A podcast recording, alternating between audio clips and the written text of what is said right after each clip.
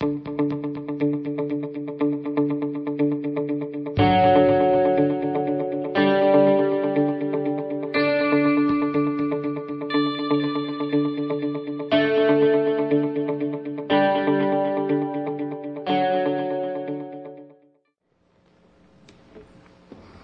morning. Today's reading is from Luke chapter seven, verses thirty-six through fifty.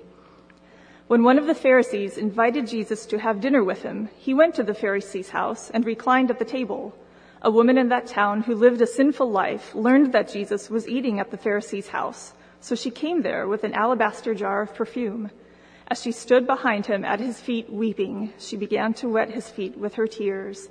Then she wiped them with her hair, kissed them, and poured perfume on them. When the Pharisee who had invited him saw this, he said to himself, "If this man were a prophet, he would know who is touching him and what kind of woman she is, that she is a sinner." Jesus answered him, "Simon, I have something to tell you." "Tell me, teacher," he said. "Two people owed money to a certain moneylender. One owed him five hundred denarii and the other fifty. Neither of them had the money to pay him back, so he forgave the debts of both. Now which of them will love him more?" Simon replied, "I suppose the one who had the bigger debt forgiven." "You have judged correctly," Jesus said. Then he turned toward the woman and said to Simon, "Do you see this woman? I came into your house. You did not give me any water for my feet, but she wet my feet with her tears and wiped them with her hair. You did not give me a kiss, but this woman, from the time I entered, has not stopped kissing my feet. You did not put oil on my head, but she has poured perfume on my feet. Therefore, I tell you, her many sins have been forgiven, as her great love has shown. But whoever has forgiven little loves little." Then Jesus said to her, "Your sins are forgiven." The other guests began to say among themselves, "Who is this who even forgives sins?" Jesus said to the woman, "Your faith has saved you. Go in peace." This is the gospel of our Lord Jesus Christ.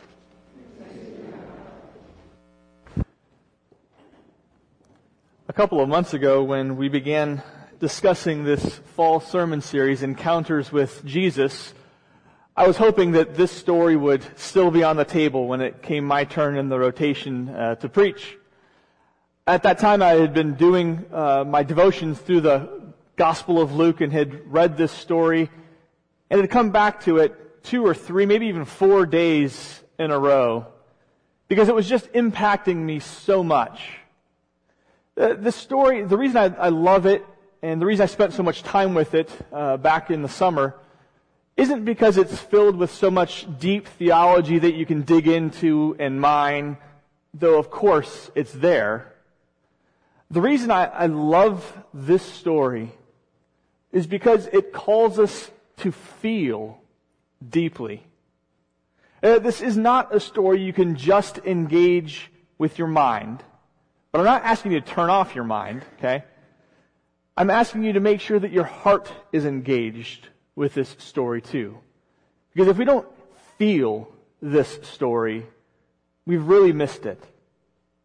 Matter of fact, there's so much feeling, so much emotion packed into this story, it's almost uncomfortable. Do you ever sit and imagine yourself being a part of some of these stories? Maybe you're one of the, the wedding, or not the wedding guests, one of the dinner guests sitting around reclining at the table, you know, listening to the conversation. Maybe you're one of the guests up against the wall just observing the dinner. It would be fantastic, but it would have been uncomfortable. If my son Luke was there, he would have leaned over and said, "Awkward," more than once. A lot of feeling. This is an awkward story, but it's awkwardly beautiful. Uh, the story unfolds in the house of Simon the Pharisee. There's a similar story that's recorded in Matthew, Mark, and John that happens in the house of Simon the leper, but it's a different story. That one happens towards the end of Jesus' ministry, and the woman who comes in and anoints Jesus is Mary, the mother, I'm sorry, the sister of Martha and Lazarus. This woman isn't named, but she's referred to as a sinful woman. And the stories, the details are enough different that you can establish these are two different stories. Simon the Pharisee has invited Jesus because he's curious about Jesus. At this point, the controversy regarding Jesus hasn't quite peaked. Jesus is a traveling rabbi, and Simon is curious to sit down and, and chat with him, to pepper him with, with questions. And so as they're reclining around table, this was kind of a, a not an intimate family dinner. This was more of a, a banquet thrown in, in Jesus' honor, in essence. He was the guest of honor at this banquet. And so there would have been other people gathered around, observing, listening in on the conversation that weren't dinner guests but weren't kept out either. And as they're carrying on polite conversation around the dinner table, this woman enters carrying an alabaster jar. She had, that's not something you carry around with you, right? I mean, she didn't pull it out of her purse and on the kind of fly decide to anoint Jesus' feet. She had probably gone home when she heard Jesus was going to be there, grabbed this alabaster jar, and brought it to the dinner for the purpose of honoring Jesus. And as she stands there, she's crying. Not just in the small, cute tears. She's weeping. And her tears are, are wetting Jesus' feet. And she bends down and undoes her hair, which in that culture would have been a lewd act in and of itself, and begins to wipe Jesus' feet with her hair, kissing them and anointing them with that expensive perfume. At this point, Simon, who's been curious about who Jesus is, is he a rabbi, is he a teacher, maybe a prophet, decides no, he possibly, he cannot possibly be a prophet. Because if he was, he would know who this woman is, that she's a sinful woman. And he wouldn't allow her to touch him as she is. Jesus not only knows who this woman is and that she's a sinful woman, but he knows Simon's thoughts. And he says, Simon, I have something to say to you. Simon says, well, okay, say it. And Jesus tells a short, easy, simple parable. He says there's a creditor, and two people owe him money. One owes him five hundred denarii, basically twenty months' wages. Another owes him fifty denarii, two months' wages. Neither can pay their debt, and the cred- so the creditor forgives the debt. Simon, Jesus says, which one will love more? Simon reluctantly says, well, I suppose the one who's been forgiven much will love more deeply. And Jesus says, you're right. And that's what you're seeing here. This woman has been forgiven much. Her sin is great. And because she's been forgiven much, she's loving deeply. This is a beautiful display of affection and love for me. Jesus turns and affirms the woman. This had to take just tremendous courage on her part. She was breaching all kinds of social protocols. She's stepping out. She's known in the community as a sinful woman, maybe an adulteress, maybe someone who's lived a promiscuous lifestyle, maybe even a prostitute. She's known for her sinful lifestyle, and she's stepping out in love and faith and devotion. It's risky for her. And Jesus affirms her. He says, your faith has saved you. Your sins are forgiven. Go in peace. And it leaves everyone at the dinner party asking the question, who is this that has the authority to forgive sins? Again, it's a beautiful story. It's filled with these kind of awkward moments. The woman weeping, wiping his feet with her hair. Jesus rebuking his host. Awkward things, but beautiful things. And in the midst of this story, there's a few really interesting contrasts that we need to focus on. The first contrast is between Jesus' treatment of the woman and the Pharisees. The Pharisee looks at the woman with nothing but scorn. But Jesus looks on her with compassion. It's easy for us to be down on the Pharisees. We kind of lump them all together. They're the, the villains in the gospel stories. But we have to own how much they're like us. They were the churchgoers, the religious, the devout, the people who knew their Bible, who taught the Bible, who prayed regularly, who didn't miss church. They were moral, upright. They wanted to keep God's commands. They were committed to holiness. And their understanding of holiness meant you don't associate with sinful people. That's the Pharisees. And sometimes us. Remember growing up in the church, my dad was the pastor. There was quite a, a hubbub in the church because our youth group had gone roller skating with some other youth groups who had non-Christians in them. We were supposed to be separate. That was the idea. And if we weren't separate, bad character would impact our good morals. That was the idea. Jesus models something entirely different. He doesn't, doesn't distance himself from sinners. He has compassion on them. He sees through the sin to the brokenness and the hurt and the loneliness, and he befriends them in compassion. Jesus' disciples don't despise sinners. They welcome them, feeling as Jesus felt towards them, compassion. So let's do a check. How do we treat sinners? Not the sinners that are socially acceptable sinners. You know, the greedy person, the arrogant person. Those are socially acceptable sins. What about those who are socially unacceptable in their sin? How do we treat them? How do we feel towards them? Remember, this story is about feeling. Jesus had compassion on this sinful woman. Do we have compassion? Jesus modeled a different way of befriending sinners, of bringing them close out of love and compassion. So that's the first contrast between the Pharisees' scorn towards the sinner and Jesus' compassion. But behind that, there's a, another contrast.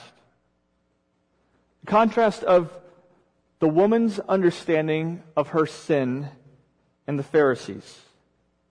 Uh, the woman was in the state of, of humble desperation. She understood her sin and her guilt and her shame. It was public. Everyone knew it.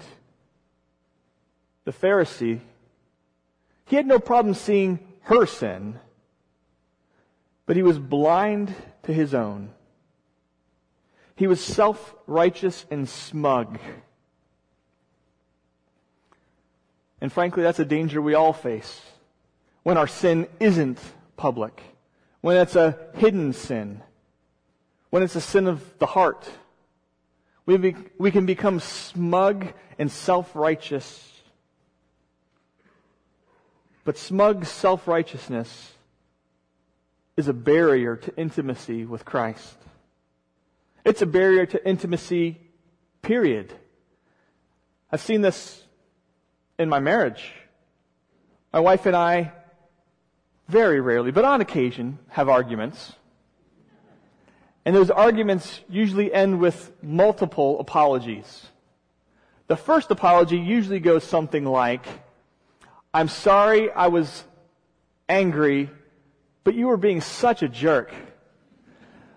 I'm, I'm sorry I was annoyed, but you were being such a nag. See the, the self-righteousness? My actions were justified. I'm right. After that second round of argument winds down, we usually come to the real apology. I was wrong. I shouldn't have spoken like I did. I, I own my sin towards you. Please forgive me. And it's only then that intimacy is really restored. And that's true in our spiritual lives.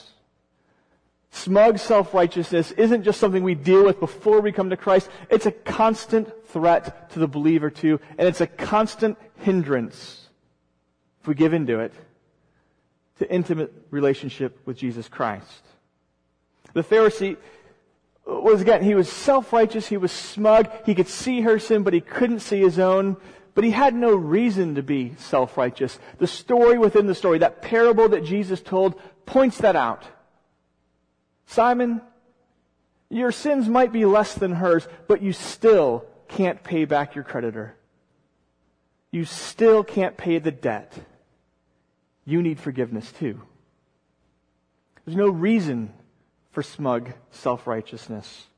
The story, the story within the story, is supposed to help us feel the weight of our sin. Whether it's small compared to the person sitting next to you or large, you can't pay it back. Own it. Feel the weight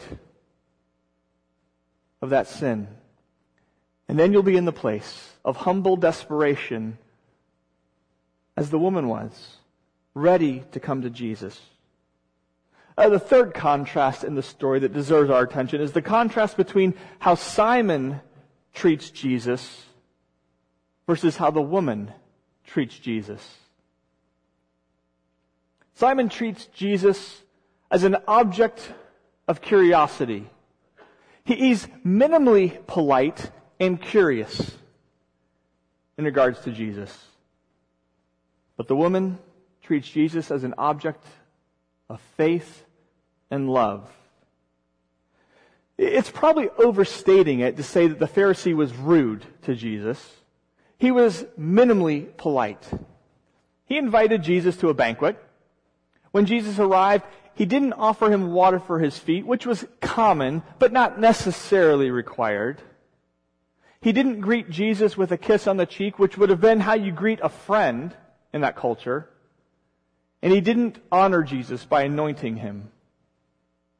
He invited Jesus in and was minimally polite to him and curious. He wanted the opportunity to ask Jesus questions and grill him and,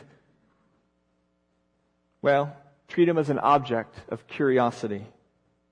Now, be careful here. I, I'm not saying that curiosity regarding Jesus is bad.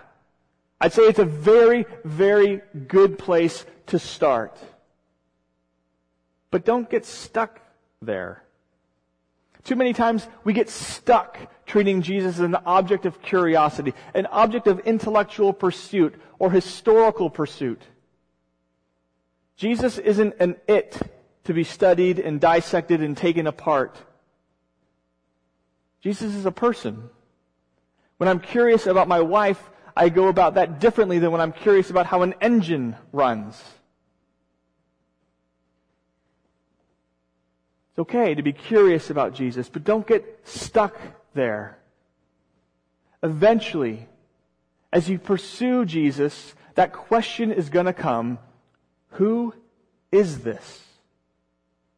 You see it in this story. Who is this that can forgive sins? Who is this that can heal the lame? Who is this that speaks with such authority? Who am I?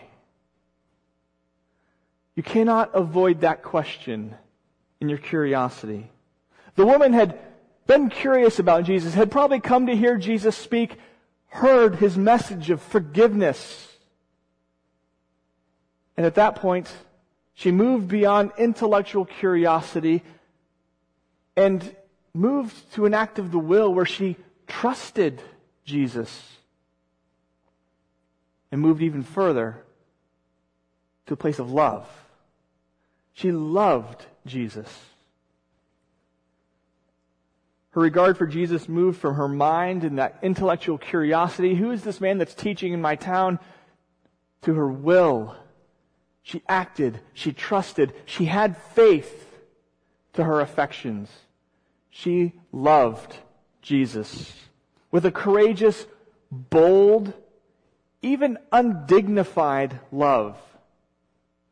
She knew that stepping out like this was bold, it was risky, it was going to invite ridicule, and frankly, she didn't care. She had been forgiven much, and she loved much. This story calls us to this too, to feel this kind of extravagant, bold, even undignified kind of love for Jesus. as we feel the weight of our sin and we feel Christ's love for us, we ought to also reciprocate and feel a deep love for Him, the one who says, your sins are forgiven. The final contrast in this story that we need to pay attention to is the contrast between how Jesus responds to Simon and how He responds to the woman. Simon greets Jesus with, again, polite curiosity, minimally polite curiosity. The woman with faith and love. Jesus responds to Simon and his arrogance and his self-righteousness with a rebuke. He says, I came into your home. You didn't offer me water for my feet. You didn't honor me by anointing me. You didn't give me a kiss on the cheek. She's not stopped wetting my feet with her tears, anointing my feet with expensive perfume and kissing them. Simon gets a rebuke, and the woman, she gets acceptance and affirmation and forgiveness. Rebuke, affirmation, but both come from love. Jesus' love and concern for Simon leads him to rebuke his arrogance. Because in that condition of self-righteous arrogance, he won't feel his need for the forgiveness Jesus offers. And without that forgiveness, there was no hope for Simon. There was no life for Simon. So in love, Jesus rebukes. The woman already understands her need. And she's moved to accept Jesus and His offer of forgiveness. And Jesus forgives. At the beginning of the story, I asked you to kind of imagine yourself being a part of it. Go back and, and do that again. You're sitting with the invited guests around the table. Now imagine you came in weighed down by your own sin, hiding the guilt and the shame that you're feeling under a veneer of confidence, hiding it behind a well-crafted mask, but feeling weighed down by it nonetheless. Your sin's not public like this woman's sin, so it's easy to hide, but not from yourself. And it confronts you every day. And you're getting dragged down by it. And you see these events unfold. You see this woman weeping. You feel the warmth of Jesus' compassion. You see love emanating from His eyes and res- resonating in His voice. You hear the kindness of His words. And you yourself begin to feel relief as that weight rolls off you. You yourself begin to feel hope and love and acceptance. And maybe you even begin to feel your own tears well up. I said this story is about feeling. I think that's what we're supposed to feel. Jesus responds to a sinner's simple faith and gives forgiveness. Your faith has saved you. Your sins are forgiven. Go in peace. I think that's why I kept coming back to this story over the summer. That is a sweet relief to know that your sins are forgiven. That holy God stands ready to accept my simple faith and to offer forgiveness. I hope this morning as you hear this story, you feel that relief all over again. You sense Christ's love for you all over again. And that your own love for Him becomes even deeper, more extravagant, more bold. If you haven't felt that in your life yet, if you haven't experienced that relief of hearing your sins are forgiven, I would love the opportunity after this service. Bob would love the opportunity after this service or over coffee sometime this week to sit with you and talk to you about how that forgiveness was won for you at the cross. I would love to share that with you so that you can experience that relief and that love. Would you pray with me? Father, we thank you. We thank you that through your word and through your Son, you not only expose our great need, but you meet it. We need grace and mercy, and you provide it. Where our need is the deepest, your love reaches the farthest. We thank you for that. We thank you for the peace that can be ours, the relief from sin and from guilt and from shame. Father, we pray that you would open our hearts to receive it even now. In Jesus' precious, precious name, amen.